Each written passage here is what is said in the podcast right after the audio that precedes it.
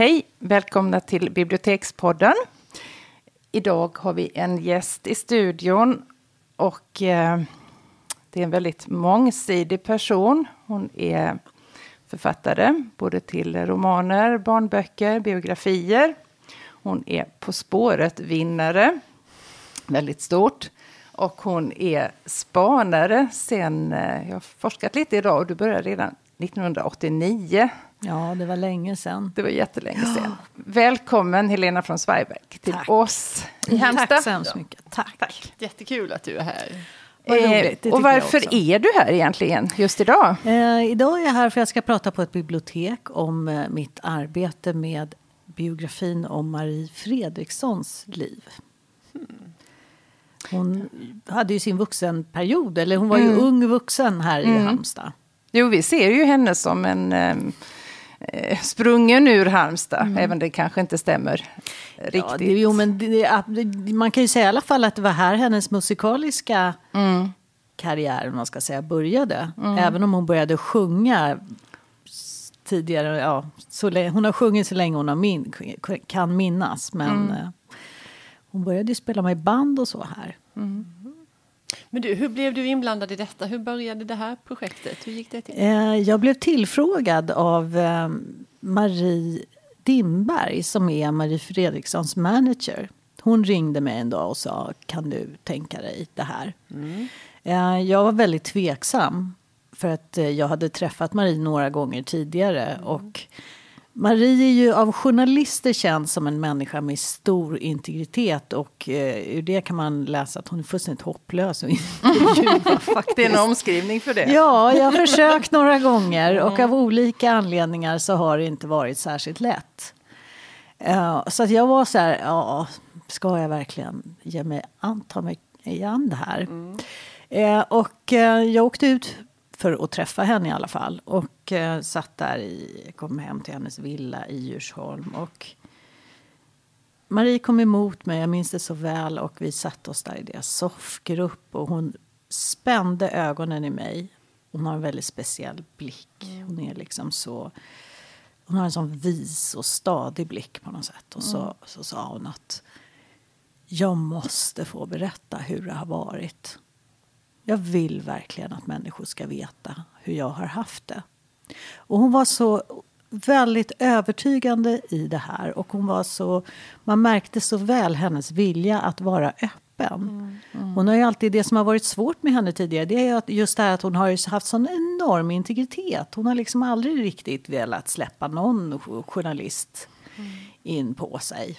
Eh, men det kändes att vi fick ett fantastiskt möte där och jag kände ganska snart att ja, jag vill verkligen försöka berätta den här historien.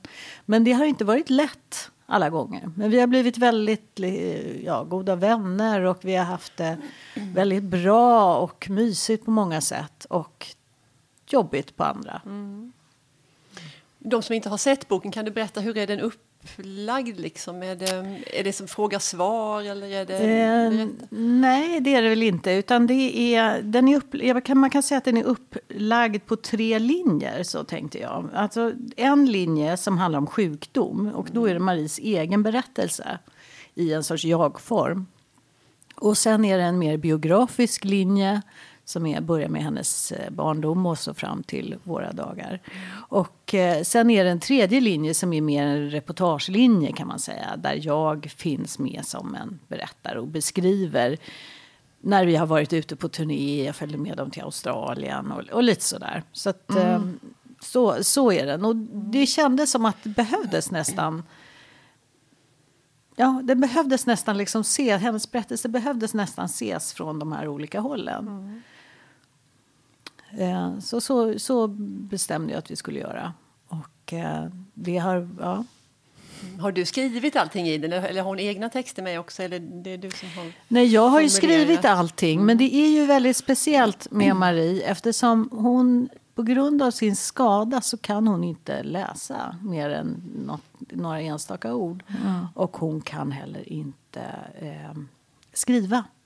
Vilket gör att det är, det är väldigt svårt att eh, skriva en bok. Mm. Det är väldigt speciellt ska jag säga, mm. att skriva en bok med en sån person. Utan då har vi suttit och pratat Och sen så har hon hon pratar, hon berättar hur någonting har varit och sen har jag gått hem och så har jag skrivit ner den här berättelsen och sen har jag åkt tillbaka till henne och läst upp den. Så här blev det. Mm. Och då kunde hon säga nej men det där blev fel eller mm. ja men så var det och jag kom på ytterligare en sak. Mm. Eller nej nej ta bort det där.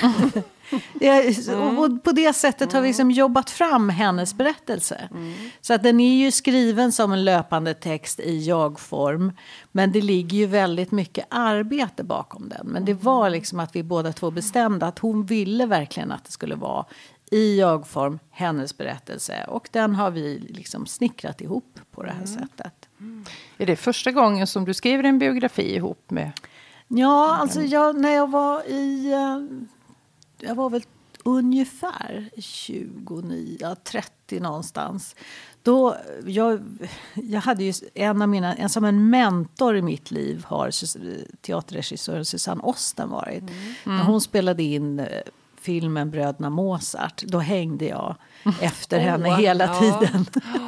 och jag liksom ville prata med henne om allting. Mm. Och liksom, jag blev på något oh. sätt så här förförd av hela hennes sätt att tänka. Mm. Och det här om feminismen och galenskapen och politiken och liksom allt sånt. Mm om kreativitet. Så att bara för att jag skulle få fortsätta hänga med henne så kom jag genast på att jag skulle skriva en bok ihop med henne. Ja. Så det gjorde jag. Den hette Barndom, feminism och galenskap med mm. Osten och Mosten. Mm. Eh, och, eh, så att vi kom väldigt nära varandra och hon mm. har ju mm. betytt oerhört mycket mm. för mig. När jag satt och liksom bandade dem, liksom skrev ner alla de här mängderna av kassetter som det var på den mm. tiden. Då var det som att hon liksom lite flyttade in i mig. Jag mm. brukar ibland tänka på henne som väldigt viktig mm. för mig och hela mm. mitt synsätt på något sätt. Mm. på den här världen. Så det var ju en typ av biografisk eh, berättelse. Hon berättade, pratade mycket om sin barndom till exempel då. Um, så att, ja, det var väl då den första. Men sen har jag inte skrivit något mer efter det. Mm. Jag blev så nyfiken på en sak. Om vi hoppar tillbaka till mm. den här mm. boken om Marie. Där, mm. där du sa att du gick hem och skrev och så kom du tillbaka till mm. henne och läste upp och så ville hon ändra det här. Och det här liksom, kompromissade ni där eller, eller hon fick bestämma mer än du? Eller alltså, hur, hur, så här var det att ja. man tänkte att det känns ju med ett sånt ansvar som man får att skriva någons liv och mm. speciellt någon som är så liksom verkligen lämnar allt i mina mm, händer ja. eftersom hon mm. liksom inte själv kan läsa riktigt och så. Så kändes det ju verkligen som att det var ett stort ansvar och jag mm. ville absolut att det skulle bli en text som hon kände sig mm. nöjd med. Att det mm. var att hon verkligen kände att det här är min berättelse. Mm. Du tog inte så, strid för snygga jo, formuleringar? Jo, det gjorde jag. Nej, inte så mycket för snygga formuleringar som att jag tog strid för att vissa saker skulle vara med. För Marie hade ett speciellt sätt att säga det där behöver vi inte älta. Så. När hon tyckte att någonting blev lite pinsamt eller jobbigt. Och då kunde jag bli så här, ja men jo, nej, men vi kan väl ha med det i alla fall. Mm. Så, det, så kunde det vara. Att det var vissa grejer som kändes känsliga och som hon ville ta bort. Och som jag då... Och jag, jag sa hela tiden till henne att hon skulle betrakta mig som berättelsens advokat. Mm. För så kände jag mig att jag var. Mm. Att jag liksom mm. tog strid för berättelsen emellanåt. Att jag visste att ja, men den här gör att berättelsen blir bättre. Därför vill jag att det ska vara med. Mm. Uh, men uh, ja, nej, men hon gav sig många gånger. Och hennes man Micke var ju förstås väldigt uh, mycket inblandad också i hela processen. Så att, Ibland vann jag, ibland vann de. Mm. Det är ganska uppenbara skillnader mellan, men jag tänkte ändå fråga om det här, dina andra böcker som du skriver helt och hållet mm. då, naturligtvis på egen hand och det här, om man jämför de sätten att jobba då, är det, liksom, är det, Känner du att det ska bli skönt att gå tillbaka till att skriva? En ja, absolut. Mm. Det, kände, det kände jag faktiskt. Det här tog ju väldigt lång tid. Mm. Och eh, jag kunde längta efter den där friheten att verkligen bara bestämma mm. allting själv. Mm. Och också att liksom vara mer, vad ska jag säga, ansvarslös. Att liksom, ja... Att inte ha någon annan människas liv i mina händer utan bara min egen historia sådär, som jag har hittat på. Mm, men samtidigt måste jag säga att när jag började med boken så var det också ett ganska skönt uh, avbrott. Man, mm. man orkar ju inte riktigt skriva romaner, liksom roman efter roman efter sådär. Man måste ju göra lite andra saker också, känner jag. Mm. Eh, så det, men det, var, det var väldigt kul att ändå vara med på den här resan. Att liksom, ja, det var det verkligen. Mm. Mm. Men nu är jag väldigt glad att jag går tillbaka till mitt eget skrivande. Mm. Du har ju en väldigt lång eh, karriär bakom dig. Men hur började det? Var det självklart att du skulle bli en skrivande person? Att du skulle bli författare? Eller?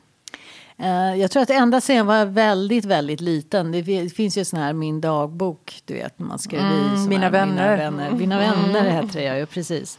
Eh, där jag har sett att jag har skrivit rätt ofta faktiskt, författare. Och mm. Jag läste väldigt mycket och jag var lite blyg sådär. Och jag, nej, men jag hade nog väldigt tidigt någon uppfattning om att jag skulle nog skriva böcker någon gång.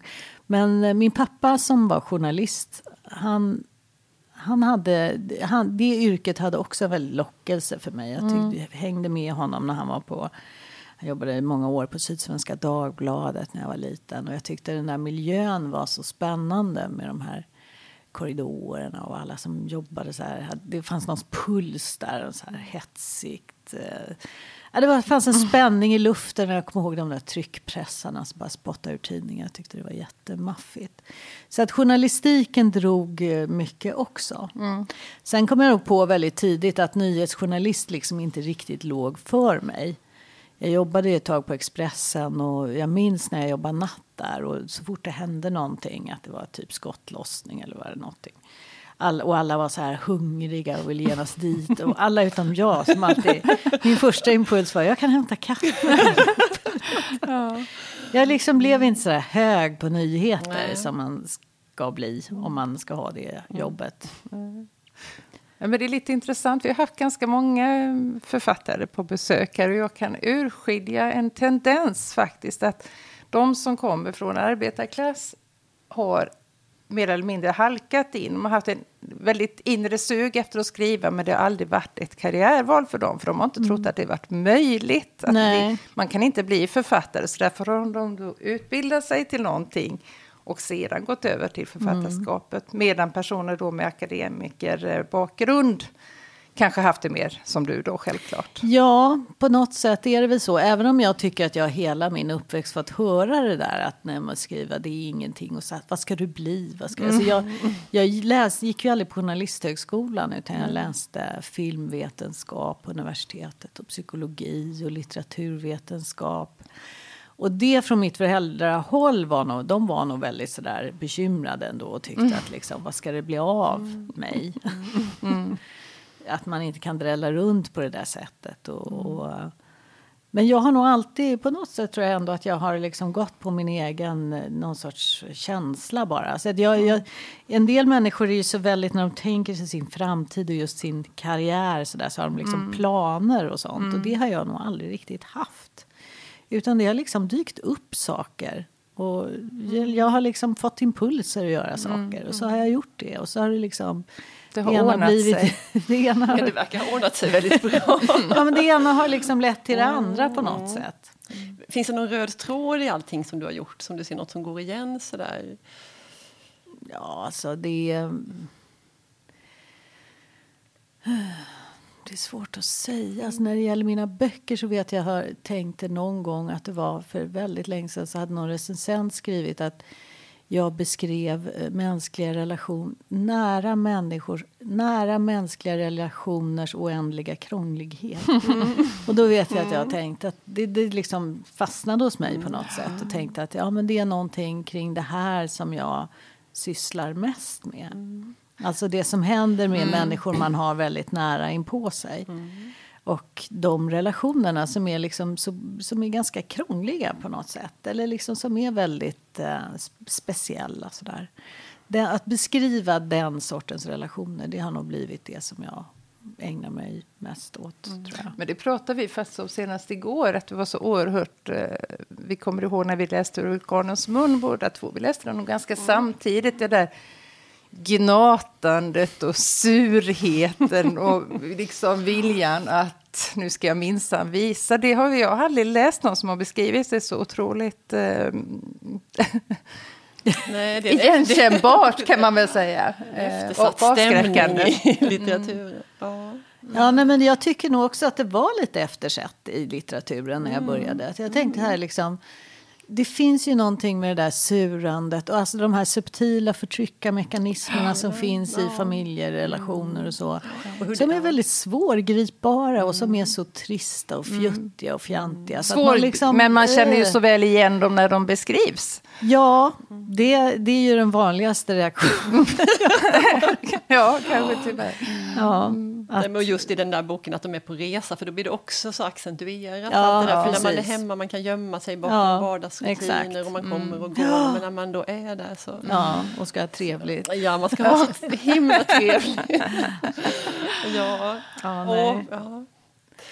Eh, vi brukar ha som bestående punkt, vi ber om ett boktips och skickar med ut till våra läsare. Har du något som du har läst nu? Just eller? nu så håller jag på och läser. Eh, han heter väl Henrik, eller Henry Fa- Fallada. Ja. Ett år i Berlin. Ja, Ja, Det är så bra. den, den är otroligt gripen Hans av. heter han. Hans heter han. Hans, Hans Fallada, precis. Eh, Den, är den tycker jag är väldigt gripande och eh, viktig. Det pratas mycket om 30-tal tillbaka och så vidare. Och liksom. Men eh, ja, den kan jag verkligen rekommendera. Du, en annan gång när vi träffades så vet jag att du berättade att du var med i en bokcirkel, en läsecirkel. Är du det fortfarande? Ska ni prata om Fallarna i din Vi cirkel? ska prata om den. Vi ska Ja. prata om den. Och jag tänkte faktiskt häromdagen att jag skulle föreslå för mina bokcirkelkompisar att vi ska lägga till, för vi ska inte ses förrän efter påsklovet, så nu har man ju lite tid, att vi ska lägga till Michelle Houellebecqs eh, underkastelse. Alltså för att jag tycker att det är liksom lite intressant att prata om Europa, m- liksom med de här två böckerna som utgångspunkt. Ja. Bra. Ja, jättekul att du kom till vår podd, Helena. så vi är jätteglada och stolta att du tog dig tid med oss. Nu ska vi köra dig till ditt biblioteksbesök så att du hinner dit. Tack. Ja. Tack, tack.